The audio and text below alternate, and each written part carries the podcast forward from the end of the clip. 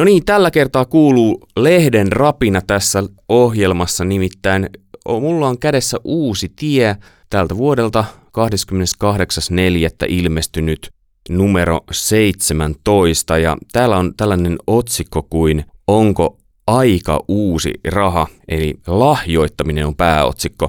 Ja sen on kirjoittanut Susanna Sarimaa. Tervetuloa. Kiitos. Kiva olla mukana radiossa. Hei, Susanna, mikä on sun rooli Uusia-lehdessä ensinnäkin? Mä oon toimitussihteeri, eli huolehdin siitä, että jutut menee taittoon ja editoin niitä. Mutta sitten myöskin, meillähän kaikki kirjoittaa, niin myös teen sitten oikeastaan joka viikko juttuja lehteen. Ja toisena keskustelijana täällä on Sanna Myllärinen, joka on esimieheni, joten olen tässä nyt ihan rauhallisesti, mutta tervetuloa. Kiitos, kiitos. Mä oon, mä oon myöskin hei entinen toimitussihteeri. Aivan. Sama. Eri lehden kyllä kuin te. Ootko muuten huomannut, että mä esittelen aina sut tälle, että mun es- esimies ja nyt täytyy olla mä, mä tiedän, että siitä ei seuraa sellaista pokkorointia, se on vaan... Hei, mutta jos lähtee tästä jutusta nyt liikkeelle, sitä varten tässä ollaan paikan päällä. Susanna, kun sä kirjoitit tätä, niin kuinka paljon sulla jäi sellaista materiaalia, mihin sä olisit vielä halunnut palata? No kyllä aika paljon. Siis lahjoittaminen on hirveän laaja, tosi tärkeä, aina ajankohtainen aihe. Ja tässähän paljon puhutaan siis Parna-tutkimuskeskuksen. Suosittelen kaikkia meneen katsoa muuten arvostettu kristillinen tutkimuspaikka, missä missä nyt sitten on tänä vuonna hirveästi tutkittu lahjoittamista eri näkökulmista. Et Nimenomaan Yhdysvalloissa. Joo, joo. Et se, se, oli, se oli ihan aareaitta tähän aiheeseen kyllä, että sinne jäi vielä paljon eri näkökulmia, mitä ei tähän juttuun mahtunutkaan. Niin mulla heräskin just tämä kysymys, kun tässä lukee, että tunnettu Parna Group, niin mitä se tarkoittaa, että se on tunnettu? Niin, että sul, sulle, sulle ei ollut tuttu. Joo, siis se, se tekee paljon eri näkökulmista, siis kristillisistä seurakunnista tekee erilaisia tutkimuksia, pastorien hyvinvoinnista esimerkiksi tänä vuonna tehnyt isoa tutkimusta, ja nyt sitten tosiaan tästä rahateemasta ihan koko niin kuin USAn tasolla, että mikä ihmisiä motivoi lahjoittamaan. Mä oon tehnyt monta artikkelia Barna Groupin jutuista joskus aikoinaan ja erityisesti mulle on jäänyt mieleen sitä, kun puhutaan vaikka eri sukupolvista, X-sukupolvesta Joo. ja boomereista ja kenestä vaan, niin he tekevät tosi paljon sellaista vertailututkimusta, mikä on todella mielenkiintoista, että miten sukupolvet on kehittynyt, millaiset asiat nousee tärkeäksi vuosittainkin jopa. Että. Niin ja tässäkin oli sukupolvet huomioitu tässä tutkimuksessa. Kyllä. Mm. Hei, mennään ehkä kohta niihin. Tässä kun puhutaan tässä alussa, että Yhdysvalloista tunnustavat kristityt lahjoittavat erityisesti siksi, että anteliaisuus on osa identiteettiä. Huomattavasti harvinaisempia syitä antaa ovat tietty järjestö, lahjoituksen kohde, sen pyytäjä tai pyyntötapa. Ja sitten ihan loppupuolellakin on, että varainhankinnan kannalta mielenkiintoista voi olla ainakin se, että varakkaita yhdisti lahjoittamisessa keskittyminen kokonaiskuvaan ja pitkään aikaväliin. Joo, kyllä. Nimenomaan siis se, että on uskossa Jeesuksen esimerkki. Se, että se on tullut tavallaan sieltä äidin maidosta ja monelle, jotka on kasvanut kristityissä kodeissa, ne on saanut sen ajatuksen siitä, että lahjoittaminen kuuluu uskovan elämään.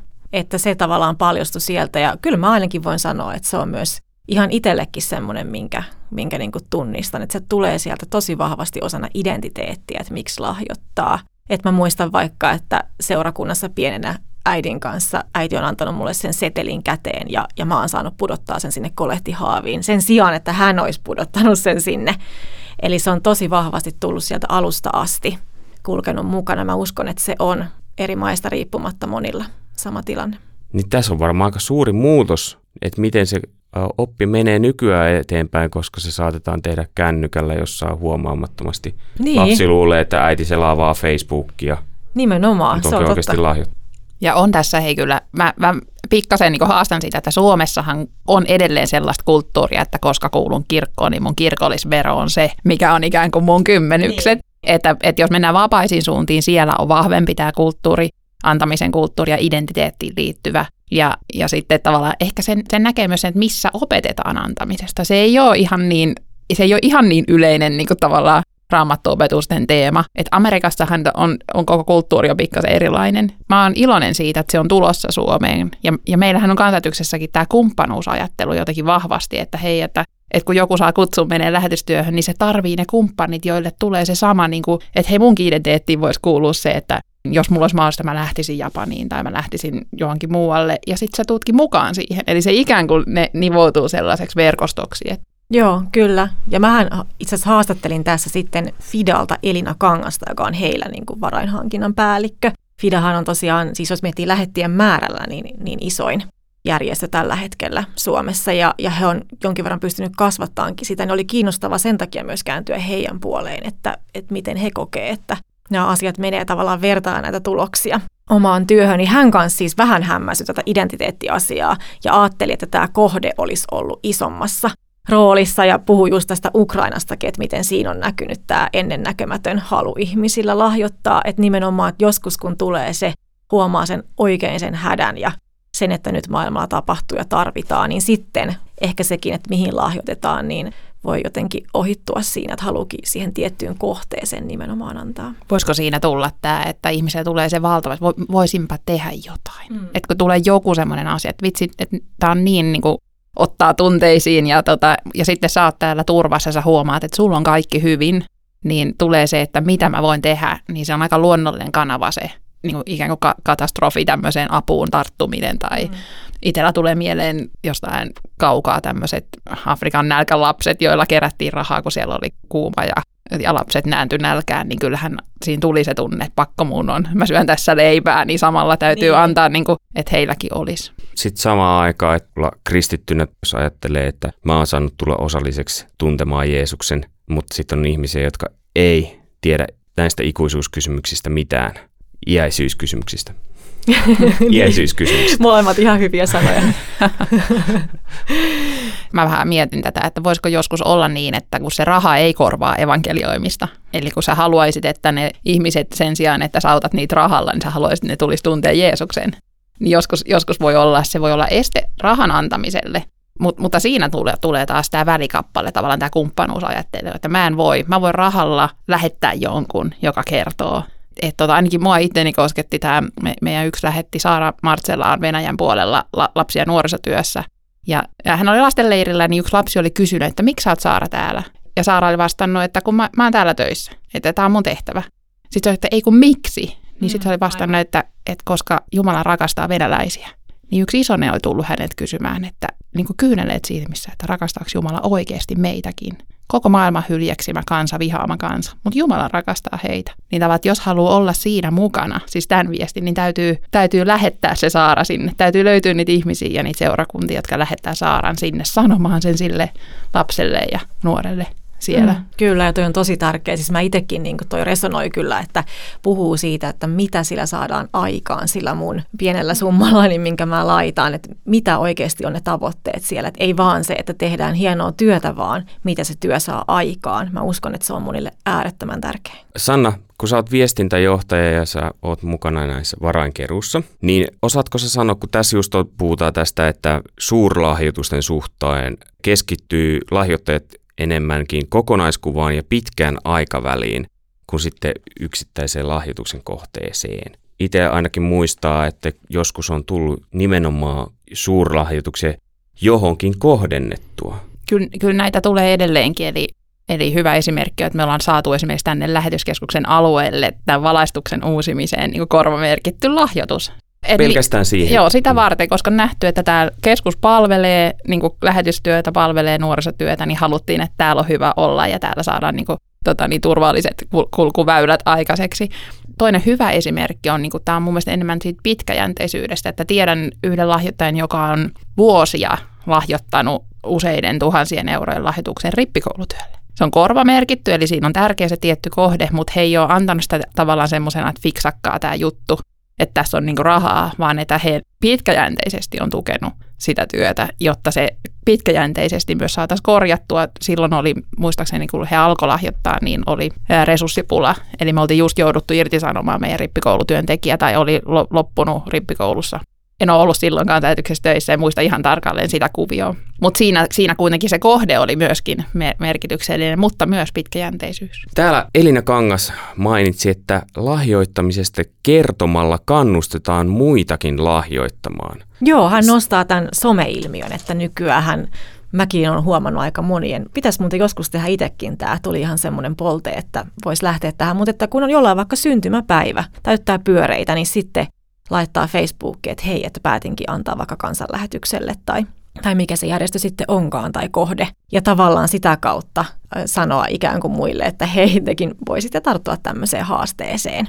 Ja tämä Elina oli sitä mieltä, että monia se ei niin kuin häiritse, että suomalaisia saattaa vähän häiritä se joskus, jos liikaa niin kuin jotenkin, että tuntuuko se sitten imakon kiilottamiselta, että, että nyt jostain tuolla kerrotaan ja huudellaan, että kuinka paljon kukakin on antanut ja näin. Mutta että, että hän oli sitä mieltä, että somessa se ei niin kuin häiritse, vaan voi tuntua ihan kivaltakin tämmöinen tempaus. Ja mä kyllä ajattelen kanssa niin, että, että musta ihan, ihan kiva, jos joku päättää vaikka pyytää niin kuin syntymäpäivän lahjansa, että se voisikin mennä hyvään. Se on ehkä jo tut, jotenkin tuttua se syntymä somessa siis. Mm. Mutta onhan tällaistakin opetusta, että, jo, että jos saa palkan täällä, siis sen kiitoksen täällä, niin sitten se menettää taivaassa, että, että, että älä tiedä mitä, että vasen käsi ei tiedä mitä oikea käsi tekee. Että kyllähän se on aika semmoinen vahva myöskin, että, että se on sun ja Jumalan välinen asia.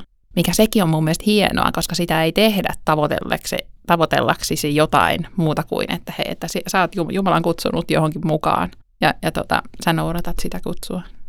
Jos on lahjoittaja ja hän on itse innostunut siitä, niin toi on yksi tapa innostaa myös muita. Mutta voisiko olla jotain muitakin tapoja, millä tavalla saisi mukaan myös kaverin? Ja mä ylipäätään siis haluaisin vähän ravistella semmoista suomalaista kulttuuria kuitenkin, että me saataisiin puhua avoimemmin niin kuin rahasta ihan ylipäätään. Siis sehän on just se puhe, mistä paljon puhutaan, että, että on tiukkaa tai tai että nyt menee vähän heikommin, tai tuli joku takaisku ja auto hajosi ja, ja nyt tota, mistä tähän saadaan tarvittavat niin kuin omasta elämästä käsin. Mutta sitten myös tavallaan se, että voisi vois puhua, kun puhutaan uskovien ystävien kesken vaikka niin kuin muuten hengellisistä asioista, seurakuntaelämästä, niin myös siitä, että mihin lahjoittaa. Että se voisi tulla normaaleihin keskusteluihin mukaan. Että jotenkin sitä kautta ei tarvitsisi miettiä niin paljon, että miten mä oon tästä puhunut, kun se olisi osa sitä jotenkin niin kuin elämää, mitä jaetaan. Mulla tulee mieleen kaksi esimerkkiä. Yksi on se, että jos on joku porukka, tiedätkö, että teillä on joku, eihän sen tarvi olla mikään raamattupiiri, se voi olla ihan vaan, että te aina kerran vuodessa kokoonnutte tai pari kertaa vuodessa kokoonnutte jollain porukalla. Voisiko sillä porukalla olla joku yhteinen niin kuin asia, että hei, halutaan tehdä hyvää yhdessä. Tänään on huomannut, että meidän suomalaisten on helpompi mä ajattelin, nyt mä katson niin meidän organisaation sisältä käsin, niin, niin on aika vaikea semmoinen puhe, että mä kerään mulle rahaa. niin, niin se on tosi vaikea, että eihän, että on tosi vaikea mennä jonnekin yleisön eteen ja sanoa, että hei myydä mä, mä niin, myydä. Niin. Sehän on niin kuin markkinointi, mutta sitten mm. on paljon helpompaa tiedätkö, mennä, mennä saarnaamaan ja tavallaan sitten sanoa, että ei vitsi, tämä työ, tämä paikka, missä mä oon tämän tosi merkityksellinen, että lähettäkää ikään kuin olla lähettiläs, tämmöinen ambassador mm. jollekin teemalle tai jollekin kohteelle tai jollekin ihmiselle, että hei, että tämä on hyvä tyyppi, me halutaan lähettää tämä, tulkaa mukaan mun kanssa, lähettään tämä, tämä mun vieressä oleva tyyppi tässä niin se on niin kuin luontaisempaa, luontaisempaa kuin se oman työn esillä pitäminen. Otsikossakin lukee, onko aika uusi raha? Eli kyse on siitä, että ihminen ei välttämättä lahjota, mutta sitten kokee, että jos hän on mukana palvelemassa jollain tavalla, niin sitten ei tavallaan tarvikaan lahjoittaa. Siis toi oli mun mielestä huomioita herättävä jotenkin yllättävinkin löytö. Siis kyllähän tavallaan tästä on ennenkin puhuttu, että että aikaa rahaa ja ihmiset on nykyään kiireisiä tavallaan, että se sen antaa oman kalenterinsa jollekin, niin se on tosi iso asia nykyihmiselle. Mutta kyllä mua yllätti tosi paljon silti se, että, että miten isot prosentit siellä tilastoissa oli niin kuin sitä ajatellen, että, että jos sä oot sitoutuneesti palvelemassa seurakunnassa tai teet muuten niin kuin vapaaehtoishommia vaikka just lähetysjärjestölle, niin sitten sun ei tarvikaan antaa sinne kolehtihaaviin tai, tai niin paljon ottaa taloudellista vastuuta.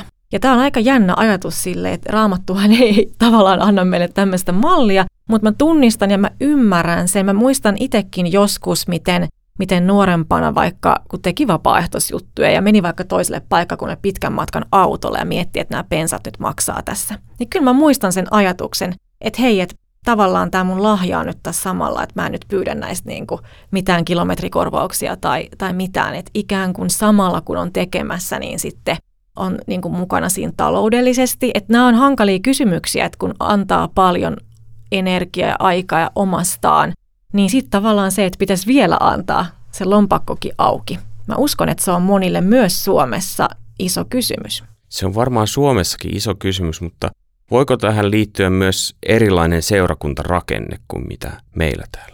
Varmasti joo. Siis ehdottomasti liittyy tietenkin Amerikassa, kun ajattelee, että se yleensä seurakunta elää, siis kaikkien työntekijän palkat on ne kymmenykset, mitä maksetaan tai mitä ikään kuin ihmiset lahjoittaa. Eli koko rakenne on, ei siellä ole mitään tämmöistä veropohjaa, joka, joka tota niin, to, toisi semmoisen jonkun pohjan, jonka niin. päälle sit voidaan antaa aikaa ja rahaa ja materiaa ja, ja mitä vaan. Että totta kai se vaikuttaa kyllähän olihan meilläkin, mä, mä muistan, että meidän organisaatiossa tehtiin joskus tutkimus, niin kyllä meilläkin nousi hei se ajan antaminen niin kuin aika isoksi, että nyt puhutaan siis ei palkatuista, työ, että, että ei siitä, että sä, saat, sä lasket sen sun palkatun työn niin, jo antamiseksi, ei.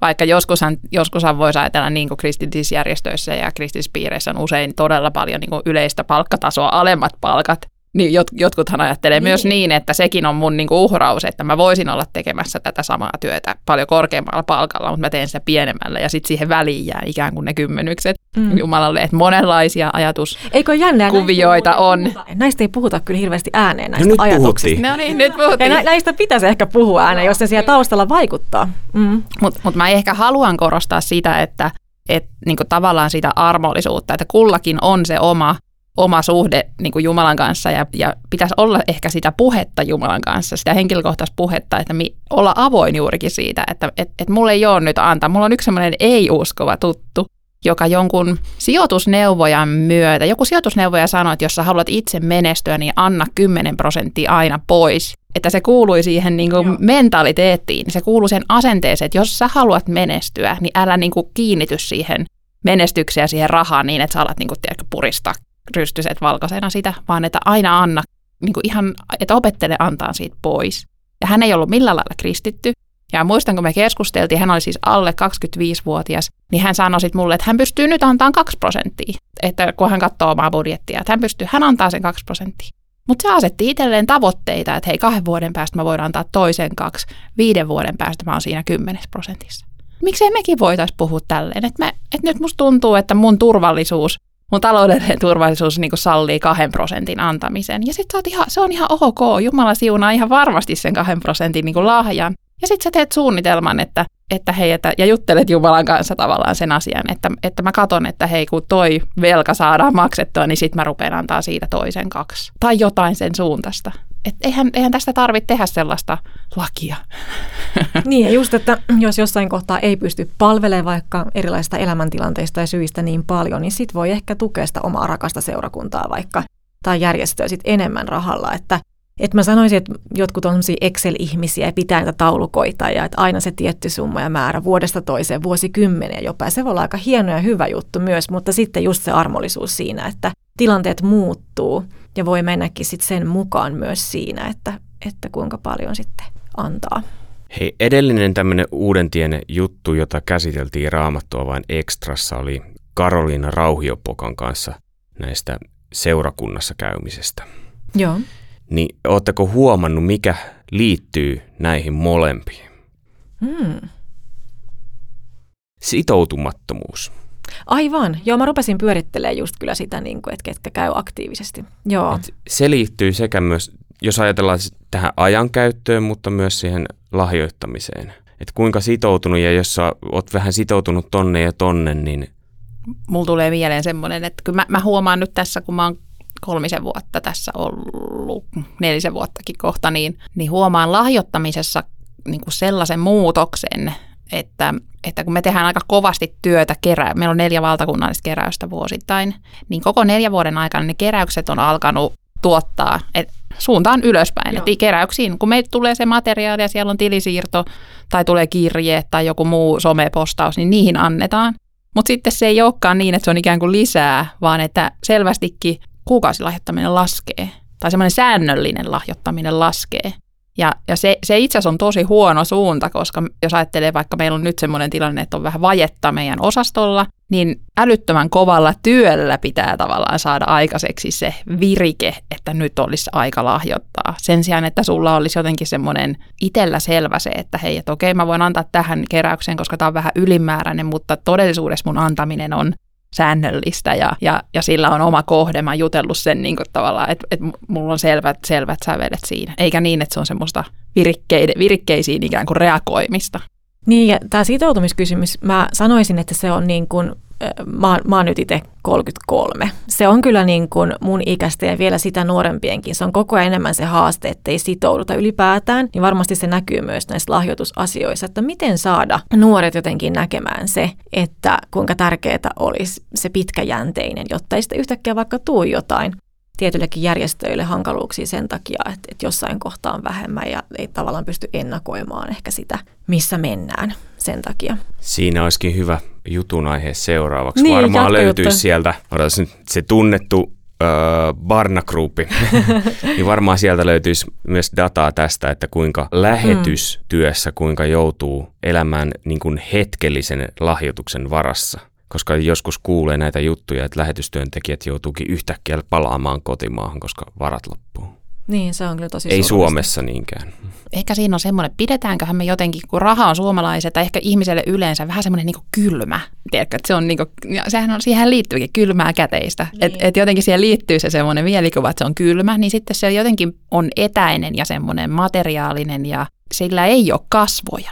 Niin silloin kun sillä ei ole kasvoja sillä niin kuin rahalla, niin siihen ei tarvi sitoutua. Se, se, se on vaan niin kuin väline siinä välissä. Mutta kun se raha saakin kasvot, mitä mä ajattelin, että jos meidän 54 lähettiä ja niillä on tiimiläisiä, sanotaan, että 200 vaikka 600 ihmistä on niin kuin näissä tiimeissä jäseniä, niin heillä on tavallaan sille sekä sille rahalle että ehkä sille lähetys niin kuin käskylle, jonka Jeesus on jokaiselle antanut, niin kasvot. Että hei ne kasvot on tossa, tämä kirja, jonka mä saan, tämä, tämä ihminen, joka tekee tuolla tällaista ja ja sen on, e, että se, sillä on niin oikeasti inhimilliset kasvot myöskin, että sehän, eihän ne ole mitään tämmöisiä niin lähetystyöntekijät, ole mitään korokkeella olevia yli-ihmisiä, vaan ihan tavallisia ihmisiä, joilla on ihan tavallisia käytännön elämän ongelmia, niin on helpompi sitoutua, kun on ne kasvot. Sä tajuat heti, että nyt kun mä jätän antamatta, niin nyt se X-ihminen tuolla rapakon takana tai, tai jossain, niin nyt, nyt, nyt siltä putoo tavallaan pohjaa vähän pois. Niin kyllä. Ja varsinkin nuorethan on nykyään, siis ne on tosi visuaalisia. Niillä on koko ajan ne videot ja kuvat pyörimässä. Ne haluaa tarinoita, ne haluaa kuulla ja nähdä selvästi eri lailla ehkä vielä kuin, kuin vanhemmat ihmiset sitä, että, että mitä tosiaan siellä lähetystyössä tapahtuu ja mitä saadaan aikaan. Että jotenkin sitä pitäisi tuoda niin kuin enemmän ja löytää seurakunnissa myös tarinoita. Säkin olit nostanut tämän tarinan oikeastaan tähän jutun rinnalle, kun Kyllä. olet haastatellut Inkeri Ojalaa, joka on ollut pitkäaikainen lähetystyön tukija ja hän on siis itse kolme neljävuotiaasta asti niin oppinut antamaan nimenomaan oman äitinsä Joo. kautta ja tämä perinne jatkuu vaan. Joo, hän oli siellä jossain joulumyyjäisissä ja, ja ompeluseuroissa siellä nimenomaan saanut sen mallin tosi pienestä ja lähetystyö tullut sitten rakkaaksi sitä kautta. Ja sitten hän on siis sen omille, siinähän on just lehdessäkin kuva hänen sitten lapsen lapsestaan, miten poika on nyt siellä joulumyyjäissä sitten ollut. Että hän on niin kuin sen sitten välittänyt lapsille lapsen lapsilleenkin nyt tämän saman perinteen. Jotenkin tosi hienoa kyllä, että että tälläkin tavalla, että ei pelkästään jaa sitä muuta hengellistä hyvää ja antia, mitä on elämän varrella oppinut seurakunnassa ja raamattuopetuksista ja kaikkea, vaan, vaan jotenkin olisi hienoa, että vielä enemmän voisi myös tämän kulttuurin ihan selvästi mallintaa eteenpäin. Mutta mulla on yksi hei näkökulma, mitä mä mietin vielä tässä, on se, että, että kun jos ajatellaan tosi isosti ja avataan se laaja kuva, niin kyllä, kyllä mut on pysäyttänyt tässä työssä se ja pysäyttää arjessa joka päivä, kun mä istun vaikka mun, tota niin, nyt aurinko on paistanut, niin mun rintamamiestalon parvekkeella, niin se, että siis kaikki se, mitä mulla on, on Jumalan. Mm. Eli tavallaan niin kuin se ajatus siitä, että mä en anna mun omasta koskaan pois. Mä annan siitä, minkä mä oon saanut, niin kiitoksena osan takaisin Jumalalle. Vähän niin kuin lepopäivä, että mä teen työtä, ja sitten kun on lepopäivä, niin mä niin kuin tavallaan palvelen, annan niin kuin Jumalan palvella jollain tavalla mua ja mä, on siinä, mä voin olla vaan vastaanottamassa. Et, et jotenkin mua on pysäyttänyt viime aikana tosi paljon se, että, se, että jos mä että se on epäkiitollisuutta, kun mä en, jos mä en yhtään anna niin kuin siitä, mitä, niin. Niin kuin siitä valtavasta, mitä mä saan. Vaikka se voi tarkoittaa sitä, että mun tili on viime, kuun viimeinen päivä miinuksella, niin, niin, niin silti mulla on ollut joka päivä ruokaa, mulla on katto pään päällä. On paljon sellaista, mistä on niin kuin mahdollisuus olla kiitollinen. Kyllä, ja mä luulen, että siinä on just sitä, että, että me halutaan paljon pitää lankoja omissa käsissä ja ottaa tavallaan sit kuitenkin kontrollia siitä meidän elämästä, että me saatetaan monissa asioissa luottaa enemmän Jumalaan, mutta sitten siinä, kun just näyttää siltä, että tili on vaikka melkein miinuksella tai, tai ei oikein edes olisi mistä antaa, niin miten siinä kohtaa luottaa Jumalaan? Ja sitten vaan heittäytyä kuitenkin, niin kuin tämä Inkeri Ojalakin just sanoo, että hän on sitten saattanut kokea, että Jumala on vaikka johdattanut jossain toisessa kohtaa yhtäkkiä näitä siunauksia. Hän menee kauppaan ja yhtäkkiä ne appelsiinit onkin siellä tarjouksessa, mitkä ei aikaisemmin ollut. Että Jumala sitten saattaa niin kuin toisessa tilanteessa näyttää oman uskollisuutensa ja, ja antaakin, että hän ei jää velkaa. Okei, joskus voi olla, että nähdään se vasta taivaassa, eikä kaikki, kaikki saa täällä jotenkin sitten kokea sitä, että jostain tulisi yhtäkkiä ovista ikkunoista lisää rahaa, kun on antanut vaikka isompia lahjoituksia. Mutta jotenkin se, että mä uskon, että Jumala kutsuu meitä heittäytyy luottaa häneen enemmän. Ne on niitä paikkoja, missä me voidaan antaa hänelle mahdollisuus todistaa oma uskollisuutensa. Niin, Inkeri Ojala tässä haastattelussa nimenomaan sanoi just tämän lauseen, taivaan isä ei kuitenkaan jää velkaa. Mm, amen. Hei, kiitos. Tähän on varmaan oikein hyvä lopettaa, mutta Sanna, millä tavalla sun työtä pystyy seuraamaan? Mun työtä pystyy seuraamaan joko tilaamalla semmoisen mediatyön uutiskirjeen meidän nettisivuilta, mitä tehdään itse asiassa. Jurviskin on siinä mukana jollain, jollain tavalla. Tämä on ihan tuore juttu. Tai sitten äh, ihan vaan ottamalla yhteyttä sähköpostille ja mä ihan mielellään höpöttelen ihmisten kanssa. Ja uusi tie löytyy osoitteesta uusitie.com, mutta tuleeko sulle juttuvinkkejä muuten kuinka paljon? Kyllä putoilee aika paljon sähköpostia. Saa laittaa jatkossakin mielellään kuullaan, että mistä lukijat haluaa. Ehkä tämä kyseinen juttu herätti lisää kysymyksiä ja juttuvinkkejä, mutta Sanna vielä. Mä haluan sanoa, että jos oikeasti mä ajattelen, että maailma on täynnä informaatiota ja, ja tota niin, uutisia ja vaikka mitä, mutta tota, kristillisiä uutisia ei ole. Ja jos haluaa sellaisia lisää, niin tilatkaa uusitia. Vaikka te ette lukisi paperilehteä, niin tilatkaa se sitä varten, että voitte tukea sellaista työtä, että niitä artikkeleita olisi sekä sähköisesti että paperilehdessä. Kyllä. Ja näin tässä kävi, että tässä on Uudentien toimitussihteeri ja hän, joka ei ole Uudentien toimitussihteeri, niin... Lähettiläs. niin. Ambassador. Just tästä, mistä puhuttiin aina aikaisemmin. uusitieläinen. Kerran uusitieläinen, aina uusitieläinen. Hei, oikein paljon kiitoksia Susanna ja Sanna. Kiitos. Kiitos.